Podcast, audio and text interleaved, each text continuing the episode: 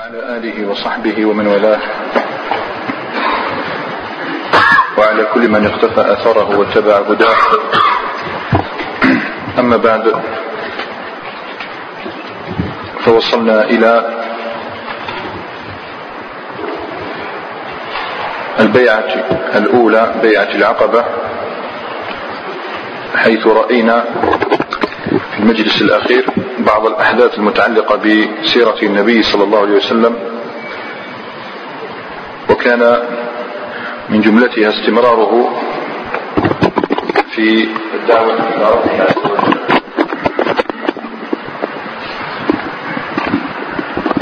و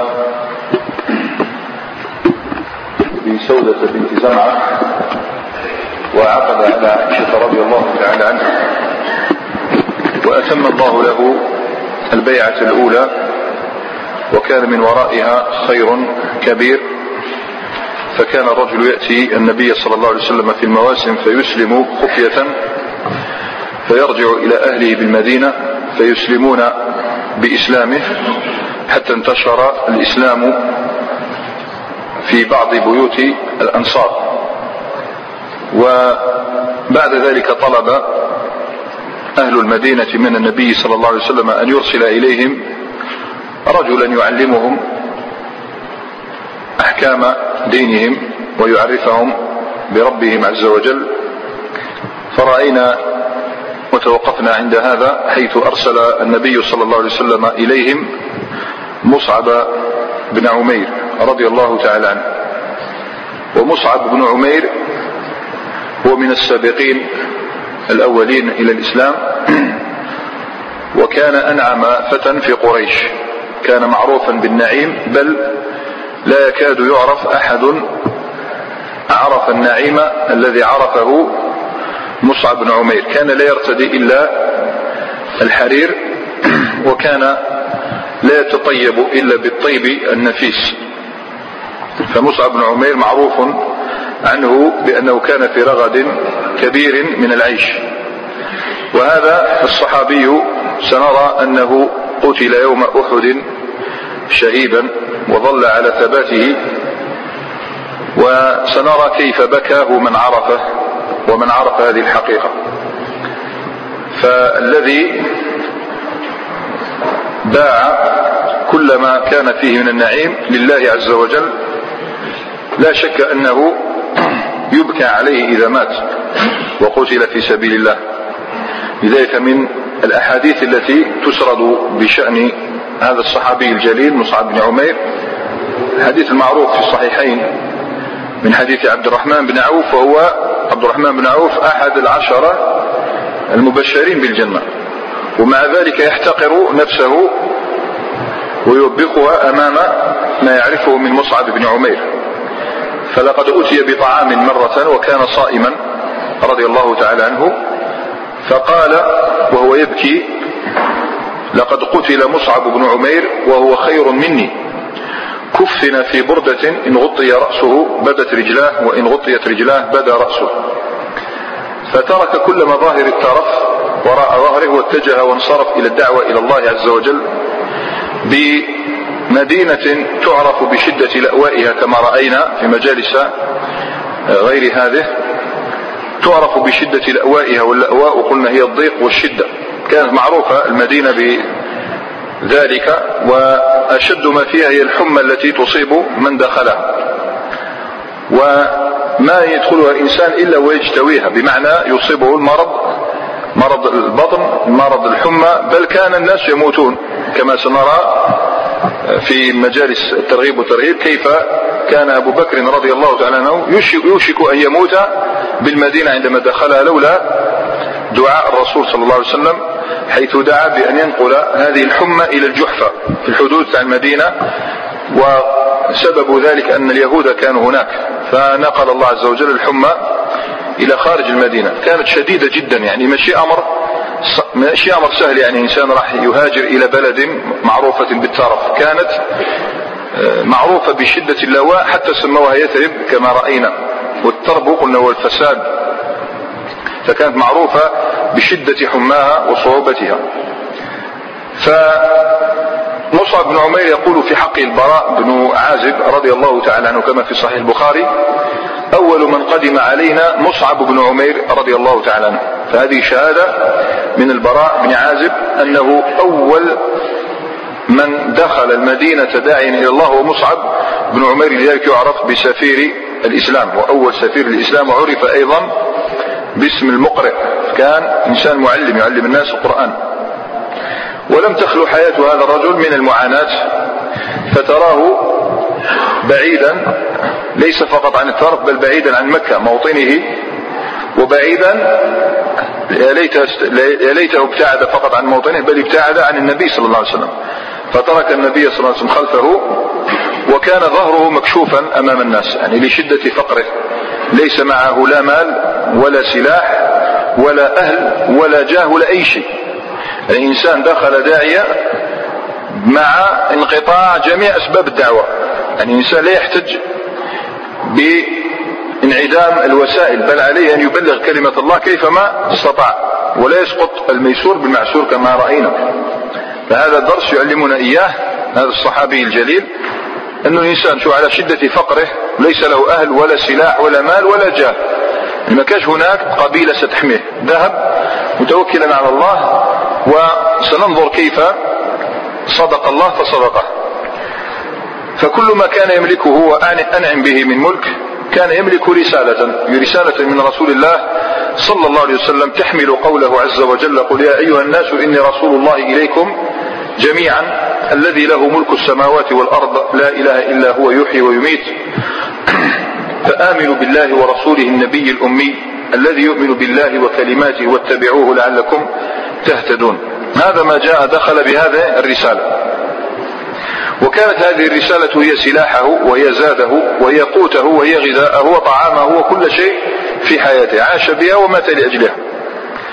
فما خرج يبحث عن حطام الدنيا ولكنه خرج يبحث عن حطام القلوب. تلكم القلوب التي تكسرت أراد أن يجمع ذلك الحطام ويلم شتاتها ويجمع رفاتها فكان ولله الحمد لا يترك بيتا يدخله إلا ويترك من ورائه إسلاما. يعني كان كالغيث كالمطر يمر بالأراضي فيجعلها خضراء زاهرة كالبساتين الغناء. واتبعوا كثير من الناس على الإسلام حتى أثر على بعض سادات المدينة وأدخل الله عز وجل بسببه قلوبهم الإسلام. ولكن قوما كانوا بالمدينة يحملون صخورا في صدورهم. كانوا يحملون صخورا في صدورهم وعداوة لجميع المسلمين. وكانوا يحرصون على العلاقات وعلى المواثيق والعهود التي بينهم وبين اليهود اولا وبين العرب قاطبه وساءتهم تلك البهجة ساءتهم تلك الخضرة التي رأوها تورق في بيوت المسلمين فأخبروا سيدا لهم. يعني هؤلاء الأعداء أخبروا سيدا من ساداتهم ليضع حدا لهذا الزحف الرباني. يعني زحف عجيب كان ينتشر في المدينة. وكان اسم هذا الرجل الذي يستعين به هؤلاء الأعداء هو سعد بن معاذ رضي الله تعالى عنه وكان لا يزال مشركا في تلك الأيام. هذا سعد بن معاذ كان ابن خالة أسعد بن زرارة. وأسعد بن زرارة أسلم. بل هو الذي آوى مصعب بن عمير عندما جاء. كان يبيت عنده. فقرر سعد بن معاذ أن يوقف هذا الزحف. لاحظ كيف يقلب الله عز وجل القلوب كلها. سعد بن معاذ يستعين بمن؟ بعدو آخر للمسلمين وهو أسيد بن حضير وكان أيضا لا يزال مشركا. انظر إلى هذين الرجلين. سعد بن معاذ وأسيد بن حضير اللذين نسمع اليوم الأحاديث تروى عنهم والبطولة تحاك حولهم. فروى أبو نعيم في دلائل النبوة عن عروة بن الزبير وابن إسحاق عن عبد الله بن المغيرة بن معيقيب وعبد الله بن أبي بكر بن عمرو بن حزم. يعني هذا الحديث الذي سأسرده صحيح لا ريب فيه. وتلقاه علماؤنا بالقبول لمجيئه من ثلاث طرق. يقول ويقص علينا محمد بن عمرو بن حزم أن سعد أو أن أسعد بن زرارة هذا الذي الرجل الذي آوى من آوى مصعب بن عمير إلى بيته. خرج بمصعب بن عمير يجره من يده. إلى أين؟ إلى دار بني عبد الأشهل. قلنا كانوا يمرون بالديار كلها. هذه المرة قرروا كي يقولوا دار ما تخيلش دار تتخيل قبيلة. كي يقولوا دار بني سلمة أي قبيلة بني سلمة. فقرر أن يغزو بالإسلام هذه الدار هذه القبيلة. دار بني عبد الأشهل ودار بني ظفر. فدخل به حائطا من حوائطهم وقلنا الحائط هو البستان. فكان على بئر يقال لها مرق معروفة.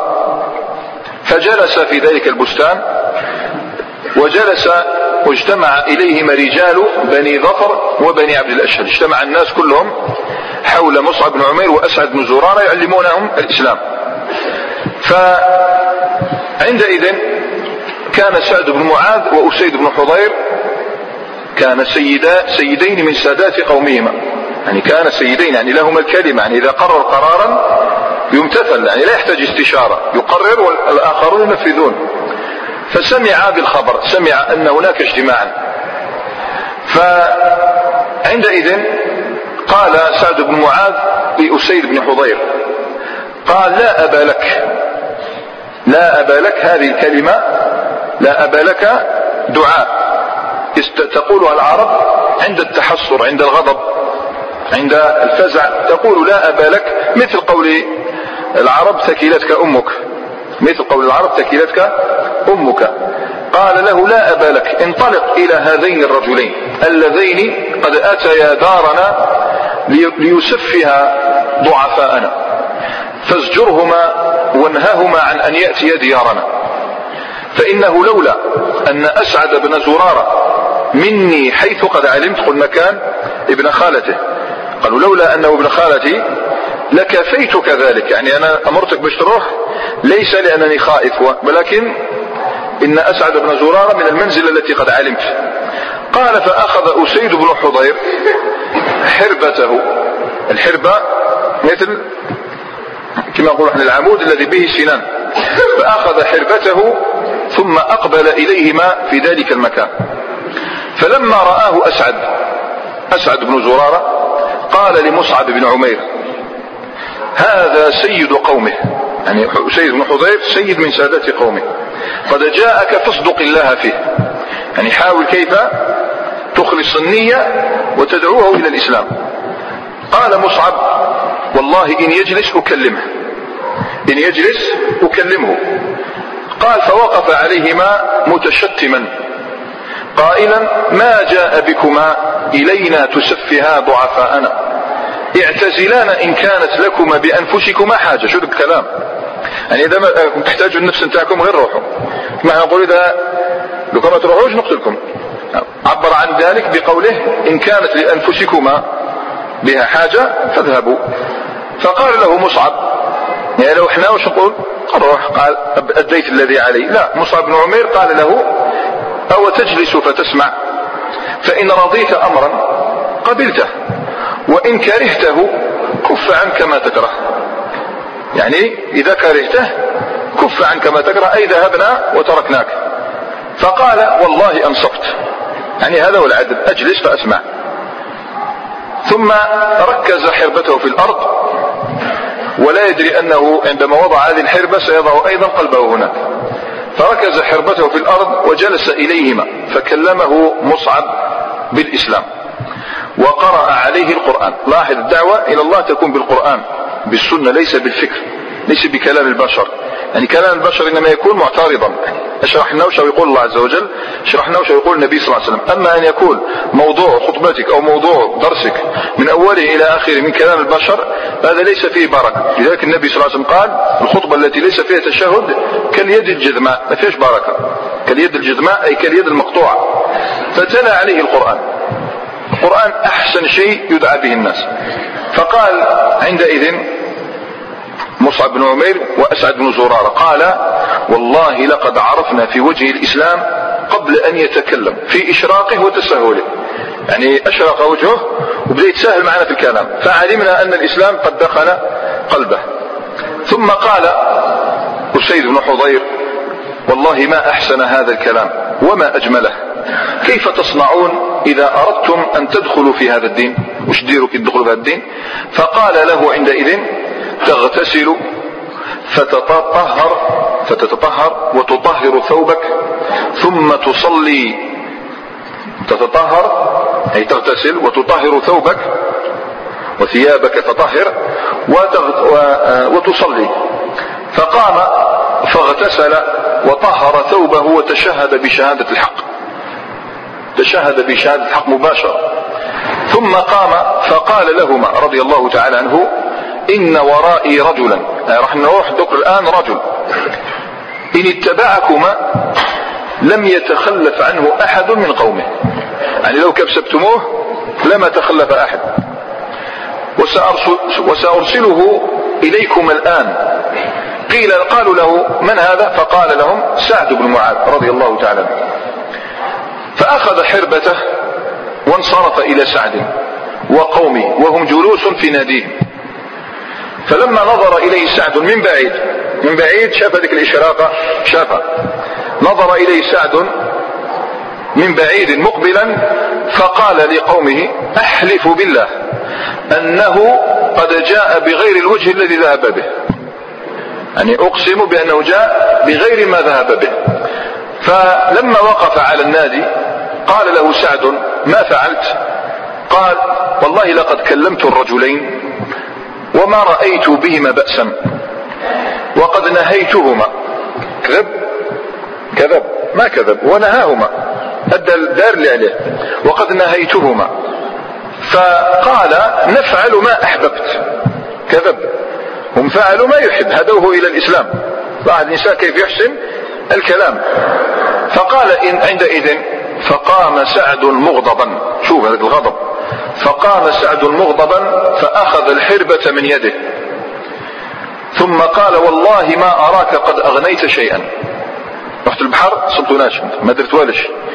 ما أغنيت ما أغنيت شيئا. ثم خرج إليهما فأتاهم في لأمته. واللأمة هي اللباس والعدة للحرب. أتاهم في لأمته. مع أول اليوم؟ يقضي عليهما. ومعه الرمح. حتى وقف عليهم. وهو لا يدري رحم رضي الله تعالى عنه أنه الآن عند ذهابه إليه سيمضي عقد مع الله عز وجل وأنه سيبيعه نفسه رخيصة هينة له. سبحانه يعني ولا يدري في تلك اللحظات شيء آخر مكتوب في اللوح المحفوظ. لا يطلع عليه إلا الله عز وجل. وأنه سيمضي عقدا يعطي فيه الله عز وجل. نفسه ويعطيه الله عز وجل وسامين عظيمين. فلا شك أن سعد بن معاذ كما في صحيح البخاري ومسلم عن أنس بن مالك قال النبي صلى الله عليه وسلم لقد اهتز عرش الرحمن لموت سعد بن معاذ. العرش تاع الله عز وجل اهتز لموت سعد بن معاذ. هذا وسام عظيم وهو لا يدري أن العرش سيهتز لموته. والوسام الثاني كما جاء أيضا رأيناه في صحيحين حديث أنس قال والذي نفسي بيده لمناديل سعد مناديل محقرة أعظم وأفضل عند الله من هذه. مناديل سعد في الجنة. أفضل من هذه كان يشير إلى سندس. ثياب من سندس أعجبت الصحابة فأثنوا عليها. فعندئذ قال أسعد بن زرارة لمصعب بن عمير عندما رأياه مقبلا. أي مصعب لقد جاءك والله سيد من وراء من وراءه من قومه. إن يتبعك لا يتخلف عنك رجلان يعني الزوج مش يتخلفوا عليك. يعني لين اتفق اثنان على مخالفة سعد بن معاذ. فعندئذ قال مصعب بن عمير لأسعد بن زرارة يا أبا أمامة أما والله لئن جلس لكلمته. برك يجلس فقط. إنما يستجيب الذين يسمعون. المشكلة أن الإنسان ما يسمع هذا لا يمكن أن تصل إليه. فقام سعد بن معاذ على رأسهما وقال والله يا أبا أمامة لأسعد بن زرارة لولا ما بيني وبينك من القرابة ما رمت هذا مني. أي لما جئتك وأتحدث إليك إنما كنت أقتلك مباشرة. أتغشانا في دارنا بما نكره؟ وفي رواية لأبي نعيم قال على ما تأتينا في دورنا بهذا الوحيد الفريد الطريح الغريب. علاء مصعب بن عمير. شوف الأوصاف. الوحيد الفريد الطريح الغريب. يسفه ضعفاءنا بباطل ويدعوكم إليه. فقال له مصعب أو تقعد فتسمع؟ فإن رضيت أمرا ورغبت فيه قبلته وإن كرهته عزلنا عنك ما تكره. أي سكتنا عنك. وفي رواية لأبي نعيم قال يا ابن الخالة اسمع من قوله فإن سمعت منكرا فردده بأهدى منه. يعني جيب حاجة أفضل منه. إن سمعت منكر ما قالوش ما تتبعوش جيب حاجة أفضل منه. وإن سمعت حقا فأجب إليه. فقال سعد بن معاذ عندئذ والله لقد أنصفت. شوف رجال يعني. والله لقد أنصفت. ثم ركز الحربة وجلس. عندئذ بدأ مصعب بن عمير يعرض عليه الإسلام وقرأ عليه القرآن وكان مما قرأ عليه سورة فصلت. رأينا أن سورة فصلت قرأها النبي صلى الله عليه وسلم على الوليد بن المغيرة حيث قرأ عليه سورة فصلت فوضع يديه أصبعيه في أذنيه. فقرأ عليه السورة كاملة قال والله لقد رأينا في وجه الإسلام قبل أن يتكلم لإشراقه وتسهله. فقرأ عليه مصعب فقام سعد بن معاذ وقال والله ما أسمع إلا ما أعرف. يعني المعروف أني أسمع الشيء معروف وليس أسمع ولست أسمع الشيء المنكر. والله ما أسمع إلا ما أعرف. فرجع وقد هداه الله تعالى إلى الإسلام ورجع إلى قومه بني عبد الأشهل وأظهر إسلامه وقال لهم جميعهم من شك فيه من صغير أو كبير أو أنثى أو ذكر فليأتنا بأهدى منه نأخذ منه. يعني اللي يشك في هذا الدين من صغير أو كبير أو ذكر أو أنثى فليأتنا بخير منه نتبعه. فوالله انتبه ماذا قال شوف رجال يعني إذا كانوا يتبعوك رجال ما تخاش فقال والله لقد جاءنا بأمر لتحزن فيه الرقاب. الحز هو القطع. يعني أمر هذا مستعدون أن نقطع لأجله الرقاب. فأسلمت بنو عبد الأشهل جميعهم بإسلام سعد بن معاذ. لاحظ الأجر اللي اداه سعد بن معاذ وانظر الأجر اللي اداه أسعد بن زرارة وانظر الأجر اللي اداه مصعب بن عمير. وانظر الأجر اللي اداه النبي صلى الله عليه وسلم. فعندئذ قال أسعد بن زرارة والله لقد كان دور بني عبد الأشهل أول دار أسلمت جميعها. إحنا شفنا بلي من قبل كانوا يسلمون يدخلوا في الإسلام. لكن ما كانت تسلم الدار كلها القبيلة كلها ما كانت تسلم. لكن أول قبيلة أسلمت كلها في المدينة هي قبيلة سعد بن معاذ رضي الله تعالى عنه وأرضاه. ثم أن بني النجار بدأت الضغوطات من جهة أخرى. إن بني النجار لأن المدينة قبائل. سنرى أسماء هذه القبائل بعد حين إن شاء الله. بنو النجار أخرجوا مصعب بن عمير طردوه واشتدوا على أسعد بن زرارة. يعني كانوا يضيقون على أسعد بن زرارة أما مصعب بن عبير فطردوه. لكن شوف مقادير الله. ما كانوا يطردون حتى يسلم سعد بن معاذ ليأويه. فذهب مصعب بن عمير إلى سعد بن معاذ وأعظم به من جوار. فلم يزل عنده باقيا وثاويا حتى هدى الله عز وجل على يديه ولم يبق دار من دور الأنصار إلا دخل الإسلام. ما بقاش في المدينة دار إلا ودخلها الإسلام. وكان المسلمون أعز أهلها يعني صاروا يجهرون بدينهم بعد أن كانوا يستخفون. ثم رجع مصعب بن عمير إلى مكة حيث النبي صلى الله عليه وسلم وبشره بما عليه حال أهل المدينة. لاحظ النصر تاع النبي صلى الله عليه وسلم. وهنا كنا تكلمنا أن النبي صلى الله عليه وسلم كان قادر يروح في البيعة الأولى يذهب ويقيم المجتمع. لا. كان يريد أولا أن يقيم المجتمع أولا ثم يأتي الحاكم. يبين لنا أن الإصلاح يكون من القاعدة. الأصل هو القاعدة. ابدأ فأصلح المجتمع وسيصلح الله لك ما تريد. فعاد إلى النبي صلى الله عليه وسلم يبشره بما فعل وبأن ما يلقبونها بيثرب قد ملئت ديارها وبيوتها إسلاما وإيمانا وأن الأصنام صارت محطمة على الطريق نصر عجيب جاءه به من عند أهل يثرب وأن أبواب المدينة كلها مستعدة لاستقباله واستقبال دعوته. ومن وراء ذلك من وراء هذا الحدث كانت بيعة العقبة الثانية. بيعة العقبة الثانية من هنالك بدأ المشروع الأعظم في الهجرة. جاء الموسم. النبي صلى الله عليه وسلم كان يتحين المواسم. الموسم موسم الحج.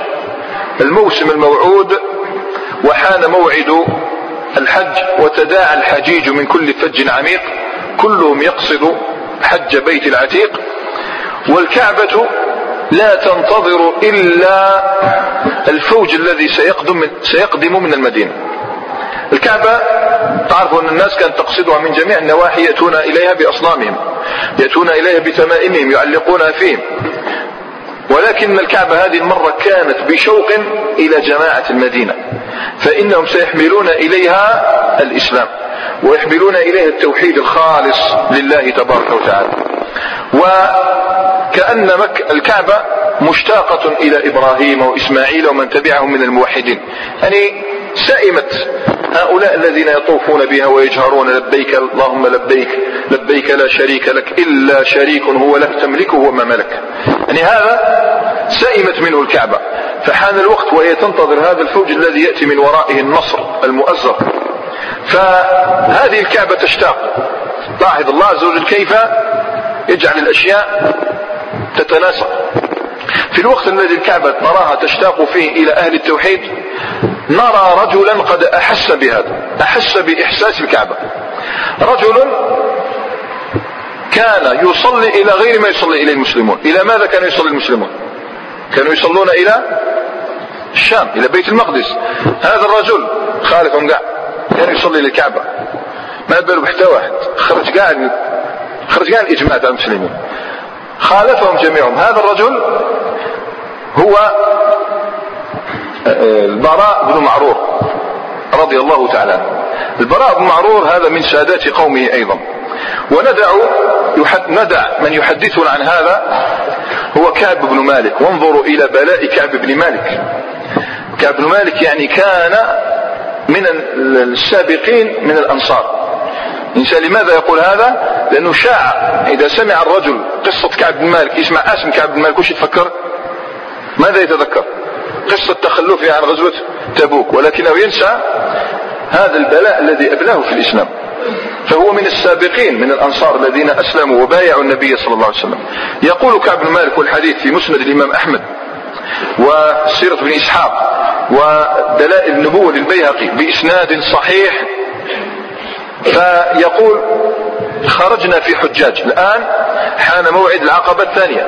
لازم يبايعوا النبي صلى الله عليه وسلم باش يجي عندهم قال فخرجنا في حجاج قومنا من المشركين. ولا بد لا بد أن يتستروا بين المشركين. وقد صلينا وفقهنا ومعنا البراء بن معروف كبيرنا وسيدنا. فلما توجهنا لسفرنا وخرجنا من المدينة لا غير خرجوا من المدينة قال البراء بن معرور لنا يا هؤلاء إني قد رأيت والله رأيا. استمعوا جيدا ماذا يقول؟ إني قد رأيت والله رأيا. ما أدري أتوافقونني عليه أم لا. فقالوا قل لنا وما ذاك؟ فقال قد رأيت أن لا أدع هذه البنية البنية تصغير للبناء يقصد الكعبة. قد رأيت أن لا أدع هذه البنية مني بظهر لأنه لما كان يستقبل بيت المقدس يعطي الكعبة بظهره. قال لا لا أعطيها ظهري. وأن أصلي إليها. إني أرى أن أصلي إليها. خالف جميع الناس. فقلنا له ما والله ما بلغنا أن نبينا صلى الله عليه وسلم يصلي إلا إلى الشام. وما نريد أن نخالفه. شوف ذيك الطاعة ما نريد أن نخالفه. فقال إني أصلي إليها. قالوا لكننا لا نفعل. وهذا درس. أنه مهما كان سيدا في قومه مهما كان ذا جاه مهما كان له الكلمة في معصية الله لا.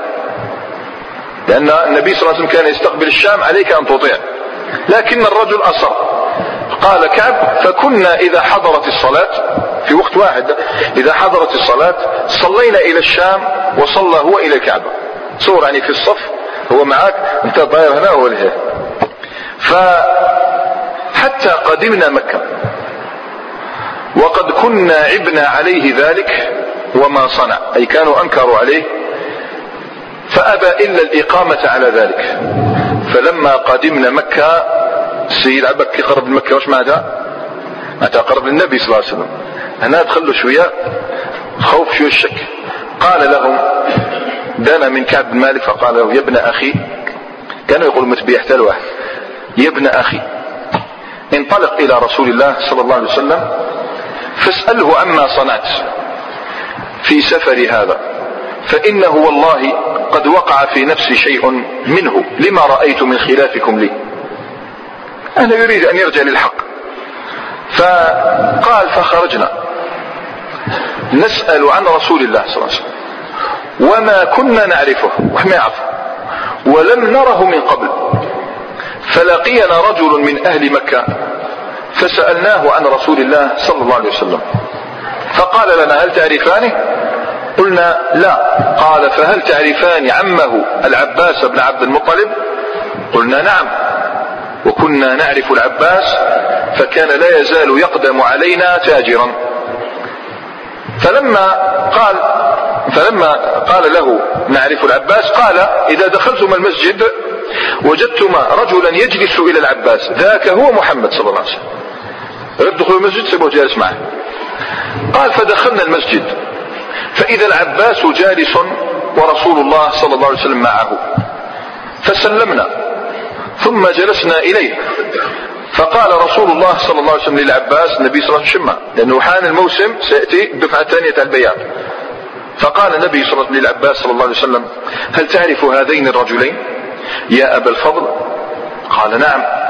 هذا البراء بن معرور سيد قومه وهذا كعب بن مالك. قال كعب والله ما أنسى ما قال النبي صلى الله عليه وسلم.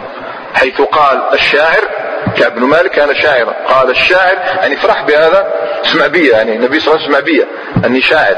فقال الشاعر قلت نعم. قال البراء بن معرور رضي الله تعالى عنه يا نبي الله صلى الله عليه وسلم إني خرجت في سفري هذا وهداني الله إلى الإسلام. فرأيت أن لا أجعل هذه البنية مني بظهر. ما أعطيش بظهري. فصليت إليها وقد خالفني أصحابي في ذلك حتى وقع في نفسي من ذلك شيء. فماذا ترى يا رسول الله صلى الله عليه وسلم؟ النبي صلى الله عليه وسلم هنا وقع في موقف حارج. يخبره الحقيقة فتكون عليه مرة صح؟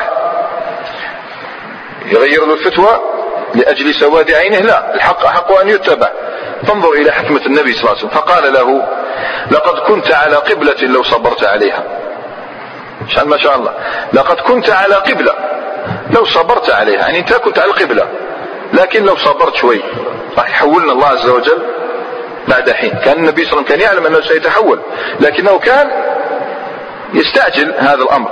قد نرى تقلب وجهك في السماء فلنولينك قبلة ترضاها. قال لقد كنت على قبلة لو صبرت. وش يفهم البراء؟ خلاص بلي كنت على خطأ لكن شوف يعني الكلام يخرج مخرج الحسن ما يجرح حتى إنسان. فقال فرجع البراء. ذكركم قصة عن الملك الذي جاء إليه نام في المنام أنه أسنانه كلها طاحت. أسنانه كلها طاحت مشكلة. في المنام أسنانه كلها طاحت يعني مالك راح يموت. طبعا هذه الناس تقات. غير تقات. يشوفوها نفسه قاعد طاح ما لا يعني شيئا. هذول على أصدقكم رؤيا أصدقكم حديثا. فنادى الناس الذين يؤولون الرؤى. تعالوا. فقال لهم إني رأيت أن أسناني كلها قد وقعت. فقيل له إن أهلك كلهم سيموتون. وش هذا؟ يعني مرض. فطردهم شر طرده. انصرفوا عني. حتى نادى آخر وعلم بالخبر أنه طرد ناس. كيف؟ مش حيقول يكذب عليه. يقول أبشر سترزق أولاد؟ وش يقول؟ فقال له أبشر يا أيها الملك فإنك آخر أهلك موتا. يعني مالك راح يموتوا قبلك. يعني أنت آخر أهلك موتا. فأعطاه العطية أعطاه هدية. والجواب واحد. المعنى واحد لكن حسن التعبير. فقال له النبي صلى الله عليه وسلم عندئذ لقد كنت على قبلة لو صبرت عليها. الإنسان يعرف كيف يضرب يعرف كيف يضرب. كيف يصحح يعرف كيف يصحح. عكاشة بن محسن وش قال له أنت منهم. لما قام الثاني ما قالوش أنت لست منهم. مشكلة لو كان يقول أنا لست منهم. ولو كان يقول أنت منهم أيضا يجي الثالث والرابع والخامس يقعد النهار كمان أنت منهم.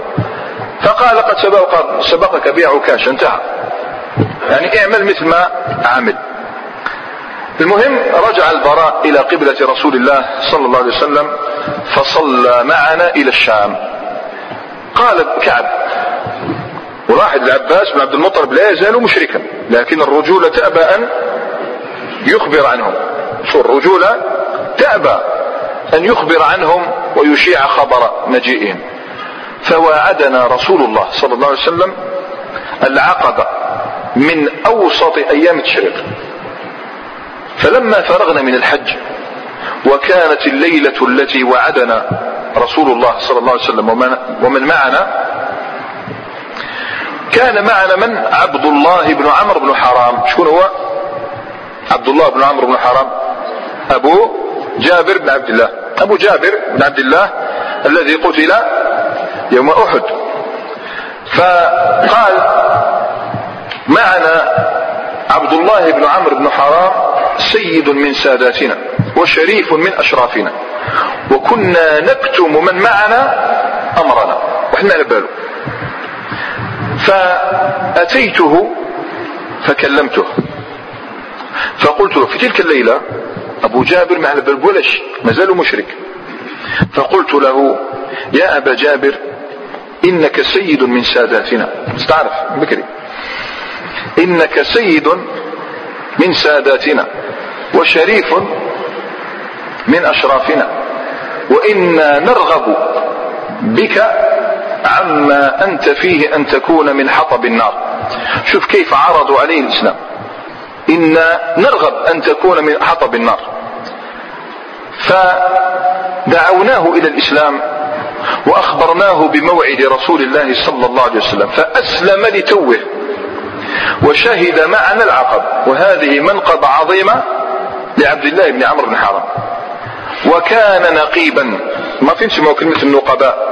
النقباء هم السادة في قومهم الذين يكون الواحد منهم على رأس قومه. يعني هو الذي يدبر شؤونه وكان نقيبا. قال فنمنا تلك الليلة مع قومنا في رحالنا. حتى إذا مضى ثلث الليل خرجنا من رحالنا إلى ميعاد رسول الله صلى الله عليه وسلم نتسلل مستخفين تسلل القطع. القطع هو الطائر الضعيف جدا كما يتسلل القطع. حتى اجتمعنا في الشعب عند العقبة اجتماع سري لا يعلم به إلا الله وهؤلاء. ونحن سبعون رجلا. ونحن سبعون رجلا. في البيعة العقبة الأولى كانوا اثني عشر. ونحن سبعون رجلا ومعنا امرأتان من نسائهم. هذا شرف عظيم لهذين لهاتين المرأتين. نسيبة بنت كعب أم عمارة. أم عمارة التي كانت لا تتخلف عن أي غزوة من الغزوات مع الرسول صلى الله عليه وسلم وقاتلت سبعة من المشركين بسيفها. امرأة نسيبة بنت كعب أم عمارة. وأسماء بنت عمرو بن عدي بن ثابت. إحدى نساء بني سلمة. وكانت تعرف بأم منيع أم منيع. فقال فاجتمعنا بالشعب ننتظر رسول الله صلى الله عليه وسلم حتى جاءنا ومعه عمه العباس بن عبد المطلب وهو يومئذ على دين قومه. إلا أنه أحب أن يحضر أمر ابن أخيه موثق. لا بد أن يوثق هذا المجلس أن يحضر أمر ابن أخيه ويتوثق له. فلما جلسنا كان العباس بن عبد المطلب أول من تكلم فقال يا معشر الخزرج. وفي الحقيقة المفروض كان يقول يا معشر الأوس والخزرج كانوا ثلاثة من الأوس لكن العرب في ذلك الزمان كانوا يسمون كل آه، أوسي وخزرجي خزرج. خزرجي. كانوا يغلبون الخزرج على الأوس. قالوا يا معشر الخزرج قال كعب وكانت العرب يسمون هذا الحي من الأنصار الخزرج. أوسها وخزرجها. فقال لهم إن محمدا صلى الله عليه وسلم منا حيث قد علمتم. أي هو بالمنزلة التي تعلمونها. وقد منعناه من قومنا ممن هو على مثل رأينا فيه. أنا أفهم أيها الفهم مش قال لهم؟ يعني أنا أخالفه ومنعته. أنتم الآن وافقتموه المفروض تكونوا أكثر منعة له. شو الرسالة التي يوجهها إليه؟ طبعا ما يفهمون هذا الكلام. إن محمدا منا حيث قد علمتم وقد منعناه من قومنا ممن هو على مثل رأينا فيه وهو في عز من قومه ومنعة في بلده.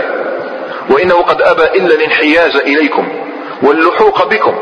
فإن كنتم ترون أنكم وافون له بما دعوتموه إليه ومانعوه ممن خالفه فأنتم وما تحملتم ذلك. شو الصراحة؟ وإن كنتم ترون أنكم مسلموه وخاذلوه بعد الخروج به إليكم فمن الآن فدعوه فإنه في عز ومنعة من قومه وبلده. صراحة متناهية. كاش هذيك تحلال ولا؟ النبي صلى الله عليه وسلم غني عنكم. وهو مشرك. يعني مشرك يعطي دروس للمسلمين. هو غني عنك. تحب تعينه؟ تفضل. أجرك على الله. ماكش قادر من الآن. مفهوم؟ هذا إحنا علاش ما نذكروا به؟ لأن هذا الميثاق هذا الميثاق المفروض تقولوا تقول هذا الكلام هذا تقولوا في الأمور العظيمة. مثل مثل هذا. إسلام. تروح مثلا لبلدة كلها مشركون تعرض عليهم التوحيد فلا شك أنك تطالبهم بهذا الميثاق. اصبروا. إحنا أمور تافهه أمور تافهه في الدعوة إلى الله. تقيم مثلا أمر. جمعية حي. باش تديرها لازم تقول هذا الكلام. والله يعني إن كنتم تريدون أن تسلموه وتخالفوه وتخذلوه فمن الآن. المفروض هذا هو الميثاق. اللي قادر من الآن. مهما تحملت من المصائب. ماكش داخل يعني زهر حديقة يعني زهراء حديقة غناء يعني تحوس. لا تخدم الدين. والطريق مليء بالأشواك مليء بالمصائب. من الآن تفضل. أما أنك تبدأ ثم تتراجع فلا. صراحة متناهي فقلنا عندئذ قد سمعنا. قد سمعنا ما قلت. فتكلم يا رسول الله. مشتاقون إلى كلام النبي كأنك وشك تقول كاع ما عندوش كاع محل من الإعراب عندنا. نحن نخذله. نحن كاع قد سمعنا يلا تكلم يا رسول الله صلى الله عليه وسلم. فخذ لنفسك في الكلام ما أعظمه. فخذ لنفسك ولربك ما أحببت. خذ لنفسك ولربك ما أحببت. قال فتكلم عندئذ رسول الله صلى الله عليه وسلم فتلا عليهم القرآن ودعا إلى الله عز وجل ورغب في الإسلام. أي ذكر محاسن الإسلام وقال لهم أبايعكم على أن تمنعوني مما تمنعون منه نساءكم وأبناءكم. هذا الذي أطلب أنك تحموني فقط حتى أبلغ كلمة الله. فقال فأخذ البراء بن معرور يده.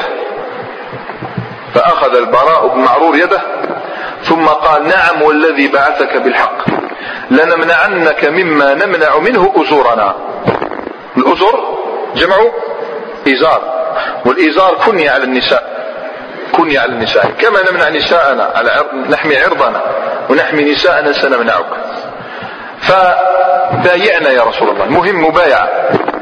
فنحن أهل الحروب وأهل الحلقة أي الحرب. ورثناها كابرا عن كابر. إحنا حرب؟ وهو يتحدث بذلك الحماس في الحقيقة. نحن لا نريد الحماس بقدر ما نريد معرفة العواقب. الإنسان لا بد أن يعرف العواقب. فعندئذ قاطعه من؟ أبو الهيثم ابن التيهان سيد من سادات قوم. قاطع. فقال يا رسول الله صلى الله عليه وسلم شو ديك الصراحة؟ يا رسول الله صلى الله عليه وسلم إن بيننا وبين الرجال حبالا أي عهود ومواثيق. يقصد العرب. ويقصد اليهود. بيننا وبينهم حبال. وإننا قاطعوها من أجلك. وسنقطع هذه الحبال من أجلك. فهل عسيت إن نحن فعلنا ذلك؟ ثم أظهرك الله عز وجل أن ترجع إلى قومك وتدعنا. الصراحة يعني لو كان غدوة ربي سبحانه وتعالى ينصرك ويظهرك ثم تذهب وتتركونا نعادي كل من قطعنا حبله. وش نديروا صح ولا لا من الآن ستعطينا كلمة أنك ستبقى معنا. فقال فتبسم رسول الله صلى الله عليه وسلم. وقال شو الجواب؟ بل الدم الدم. دم ما كانش والله هام رجال بل الدم الدم. والهدم الهدم. إن أنا منكم وأنتم مني أحارب من حاربتم وأسالم من سالمتم. خلاص. قلة هكذا في بيعة. الناس راهي قاعد حتى تشرك بالله طوف بالبيت تذبح لغير الله. هما جماعة راح يقوم عليهم الدين. فقال عندئذ النبي صلى الله عليه وسلم الهضرة مع من؟ الهضرة مع من؟ مع أهل الحل والعقد الذين يملكون زمام الأمور. دائما أهل الاستشارة هم هؤلاء. أنت البيعة في الإسلام الشورى في الإسلام. إيش معناتها الشورى في الإسلام؟ فلن تروح مثلا كما اليوم اليوم قانون الانتخابات هذا. بعيد تماما عن الشورى في الإسلام. انتخابات شو الفرق بين الشورى الشورى الحل والعقد يعني ناس الذين يوصفون بالحكمة والرزانة يوم تطيش العقول تصيبهم قاعدين يميزون القبيح من الحسن والطيب من الخبيث هكذا يجلس والناس راه هو قاعد. هذا هو الذي نحتاج إلى رأيه. أما أنك تذهب واحد خارج من مخمرة تقول له هاك انتخب شو رأيك؟ شو ندير به رأيك؟ كان يجي يهودي تنتخب عليه عادي. المهم يوصل لك الخمر ولا عجوز مثلا 80 سنه راح تموت باينة وش راح رأيها لا يساوي شيئا. لذلك باش ما تطيحوش في مغبة الناس اللي تحبوا يسووا بين الشورى وبين الانتخابات والديمقراطية ولا أدري. شيء آخر. النبي صلى الله عليه وسلم سبعون رجلا وامرأتان. سبعون رجل وامرأتان وكلهم على يقين أنهم مستعدون لدفع مالهم ونفسهم وأرواحهم لأجل النبي صلى الله عليه وسلم. مع ذلك النبي صلى الله عليه وسلم ما غره ذلك. قال أخرجوا إلي منكم اثني عشر نقيبا. خرجوا لي 12 نقيب. على حساب القبائل اللي في المدينة. نقيب شون؟ مش قلنا مقبل نقيب؟ من كان على رأس قومه. هو الذي يدبر شؤونهم أخرجوا لهؤلاء. الهضرة ماشي قاع مع سبعين. 12 نهضر معهم وقومهم لهم تبع يكونون على قومهم جميعهم. فأخرجوا منهم اثني عشر نقيبا منهم تسعة من الخزرج وثلاثة من الأوس. وكان من نقيب بني النجار بني النجار الذين طاردوا مصعب كان من نقيبهم أسعد بن زرارة. وكان نقيب بني سلمة البراء بن معرور وعبد الله بن عمرو بن حرام أبو جهل. هذا نقيب شكون؟ بني سلمة. ونقيب بني ساعدة. المعروفة سقيفة بني ساعدة. نقيب بني ساعدة كان سعد بن عبادة والمنذر بن عمرو. راكم تحسبوا شحال شحال الآن؟ خمسة. وكان نقيب بني زريق. رافع بن مالك بن عجلان. ستة. وكان نقيب بني الحارث بن الخزرج. عبد الله بن رواحة وسعد بن الربيع. اسماء كي تسمعها سبحان الله العظيم. لحمك يعني كما يقولوا لحمك شو كي تسمع؟ عبد الله بن رواحة شيء رهيب. وكان نقيب بني الحارث آه، بني عوف بني الخزرج وسيد بن حضير وأبو الهيثم ابن التيهان. شحال صاروا عندكم؟ عشرة.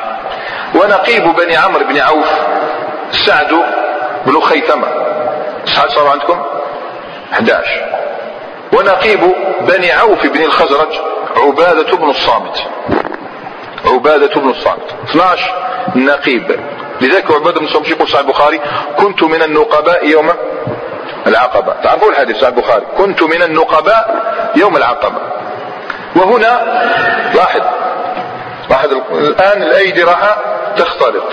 الناس قاعد 12 واحد راح يمدوا يدهم. هذوك الأخرين اللي بقاو تبع لهم. واليوم في المدينة تبع لهم. والأيدي الآن راح تلتقي. وامتزجت الأيدي. أيدي تعاقدت على الولاء لله عز وجل ونصرة الإسلام حتى الموت. ولكن هي راهي باش تتصافح فإذا بها تخنق مخلوقا. كانت تخنق في مخلوق. ذلك المخلوق هو العدو اللدود للبشرية جماعة الشيطان الرجيم. تدرون ما الذي حدث في تلك اللحظة؟ شيء عجيب. هل الشيطان يرى على صورته؟ لا. هل يسمع؟ لا لكن في تلك الليلة سمع سمع صوته. يقول كعب بن مالك فلما بايعنا رسول الله صلى الله عليه وسلم صرخ الشيطان من رأس العقبة بأبعد صوت سمعته قط. أي عمري ما سمعت صوت أعظم من هذا. ماذا يقول هذا الصوت؟ يا أهل الجباجب الجباجب يقصد منازل منى.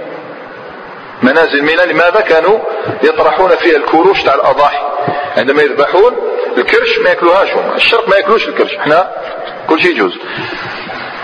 كانوا يرمون ويلقون الكروش هذا اللي إحنا نسموه الكرش تاع كانوا يرمونها تسمى الجباجب. يا أهل الجباجب اي يا من أنتم في منازل منن يا أهل الجباجب هل لكم في مذمم؟ قبح الله في مذمم. يسمي النبي صلى الله عليه وسلم مذمم والنبي صلى الله عليه وسلم محمد. هل لكم في مذمم والصبات معه؟ قد أجمعوا على حربكم. عندئذ النبي صلى الله عليه وسلم عرف شكون علم من يصرخ فقال هذا أزب العقبة. هذا ابن أزيب. هذا اسم من أسماء الشيطان. تعرفون الشيطان أنواع. كان خنزب كان الولهان. هذا ابن أزيب. فقال له النبي صلى الله عليه وسلم اسمع أي عدو الله. شو ذلك اسمع أي عدو الله. أما والله لأف... أما والله لأفرغن لك. يعني والله سأتفرغ لك. فلا أدع شيء إلا ووضعت السدود أمامك وما أدع شيء إلا وأنصح أتباعي في أن يخالفوك فيه. لا أفرغن لك. النبي صلى الله عليه وسلم تفرغ لك. ثم قال النبي صلى الله عليه وسلم عندئذ طبعا ارفضوا إلى رحالكم أي انصرفوا وتفرقوا إلى رحالكم. قال كعب لاحظ هنا جاية شرارة تطلع. تريد أن تضع هذه المسيرة راح تشوف البيعة كيش راح تمشي. تريد أن تضع هذه المسيرة تضع لها جدارا فلا تسير. والله لن تسير. نطق رجل من السادة ناس ما شاء الله. وهو العباس بن عبادة بن نضلة. فقام وقال والذي بعثك بالحق يا رسول الله صلى الله عليه وسلم لئن شئت لنميلن على أهل منى غدا بأسيافنا. لو كانت تحب غدوة صباح نحطوا عليهم بسيوفنا رانا سبعون ونقاتلوه. اصطدام مع السلطة. فعندئذ النبي صلى الله عليه وسلم ماذا قال له؟ قال لا لم أؤمر بذلك. ارفضوا إلى رحالكم. ارفضوا إلى رحالكم. يعني إياك أن تتبع هذه الشرارة. بل أطفئها. خليها تطفأ أما أنك تزيد لها شرارة أخرى لا. ستضرم نارا وتضرب الدعوة في مهدها. وهذا ما يريده أعداء الله. هذا ما يريد أعداء الله. ضرب الدعوة في مهدها. وذلك بالاصطدامة مع السلطات. إنسان يبدأ عمله على هذه الحيثية. فلاحظ كيف النبي صلى الله عليه وسلم أخمد تلك النار. ريح أقول ريح كان والو. من لم أؤمر بهذا. ألم ترى إلى الذين قيل لهم كفوا أيديكم وأقيموا الصلاة وآتوا الزكاة؟ مثل قوم موسى من قبل. ها ابعث لنا ملكا نقاتل في سبيل الله. قال ألا سيتم كتب عليكم القتال ألا تقاتلوا؟ تبانا فقال فرجعنا فنمنا حتى أصبحنا. فلما أصبحنا غدت علينا جلة قريش. على سمعوا الصيحة الشيطان. غدت علينا جلة قريش حتى جاءونا في منازلنا. جاءوا إليهم. الحل. يكذبوا. تفضل. يكذبوا. وش يديروا جاءوا لهم واستمع ماذا قالوا؟ يا معشر الخزرج إنه قد بلغنا أنكم قد جئتم إلى صاحبنا. هذا تستخرجونه من بين أظهرنا وتبايعونه على حربنا. والله ما من العرب أحد أبغض إلينا أن تنشب الحرب بيننا وبينه منكم. أي لا نريد حربكم. إذا فقريش مستعدة؟ ضرب الأنصار الآن. يلا تفضل. وش هو الحل؟ إحنا طبعا الحل واضح. اهرب الله يسهل. فالله عز وجل إذا أراد شيء هيا على ذكروا باللي هؤلاء السبعون مع المرأتين. كانوا من في القافلة مشركين جاءوا من القوم هل المشركون حضروا البيع؟ إذا فخلوا المشركون يجيبوكم. خلوا المشركين هم الذين سيجيبون. وصح هكذا كان. فانبعث قال من هنالك من مشركي قومنا يحلفون بالله لهم؟ ما كان من هذا شيء. صدقوا لما صدقوا؟ خليهم. فصدقوا. قال وما, وما علموا أنهم وما علموا أننا كنا من بين أولئك. فقال فكان بعضنا ينظر إلى بعض. هكذا قاعد بعضهم مركش خلوا المشركون يحلفوا. والله ما كان ذلك. خلاص مشركون سمعوا هذا الكلام تاع قريش. أرادوا الانصراف. طبعا أحد الصحابة وهو عبد الله آه، بن آه، كعب بن مالك. كعب بن مالك أراد أن يمازح أن يجعل هكذا شيء طبعا في وقت الخوف تولي تطلق ضرب مهم آه، تنساوش دعونا ياك هكذا. المهم قول أي حاجة المهم ينصرفون. فلما أرادوا الانصراف فكان بعضنا ينظر إلى بعض وقام القوم وفيهم الحارث بن هشام أخو عمرو بن هشام أبو جهل.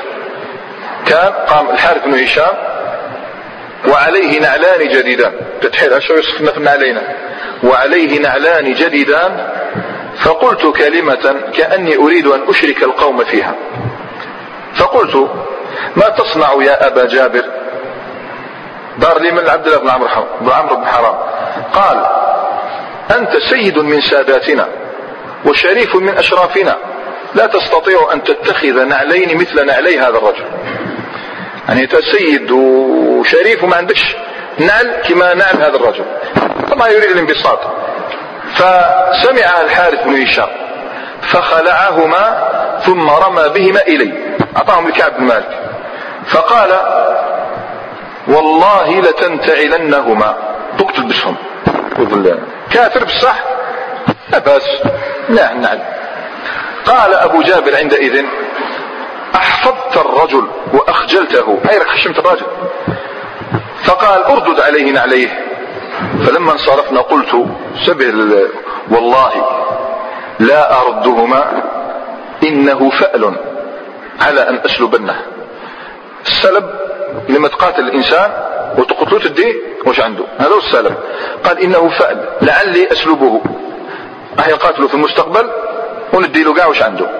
ولكن هذا الفأل لم يصح. لماذا؟ لأن الحارث بن هشام أسلم بعد ذلك. يعني قالوا هذا فأل.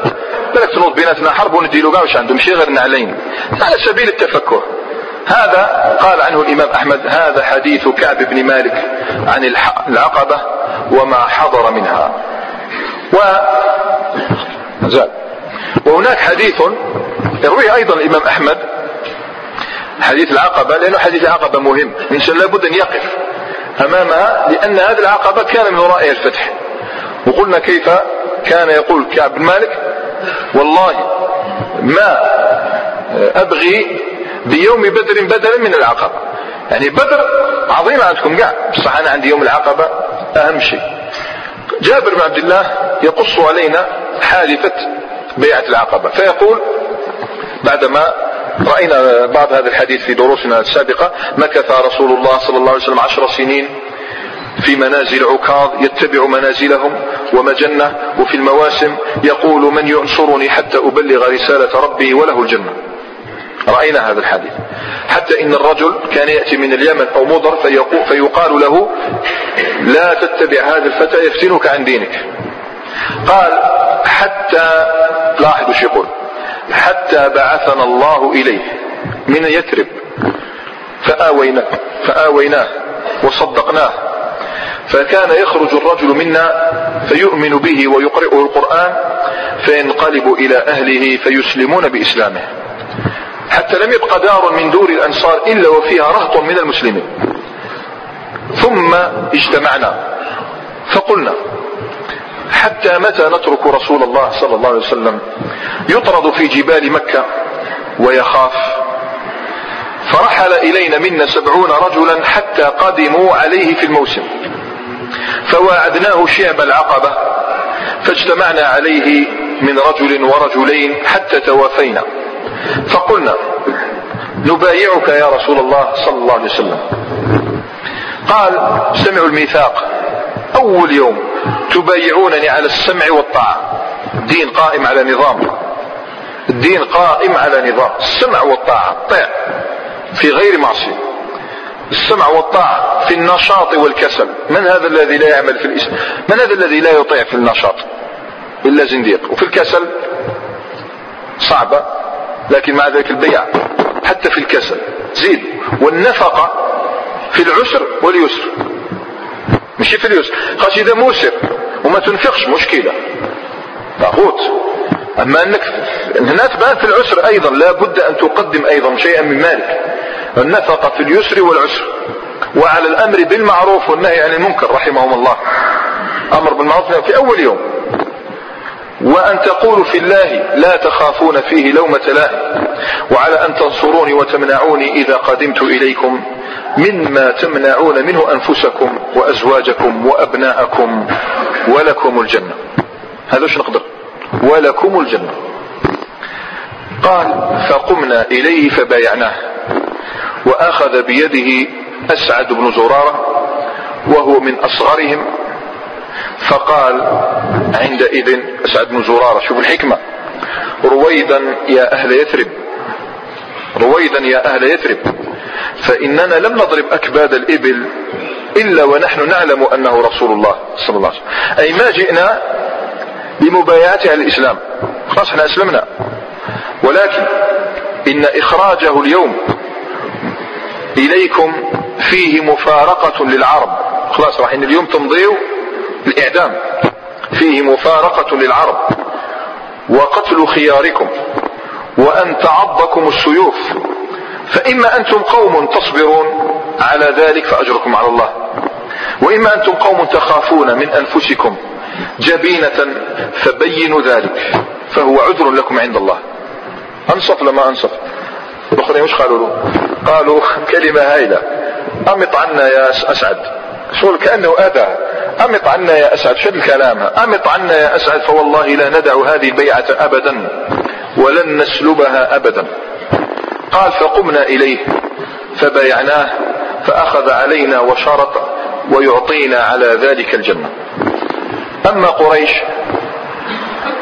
فازداد جنونها فإنهم ما إن أرادوا بعد ذلك أن يغيروا على بيت من بيوت المسلمين إلا ما وجدوه. أين؟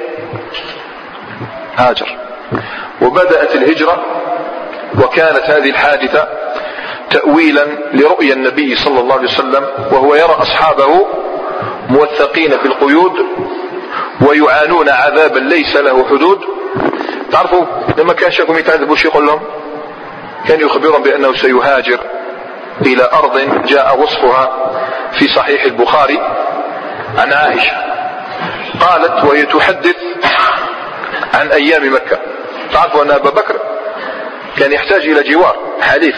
يمنعه من الكفار من حالفه؟ ابن الدغنة.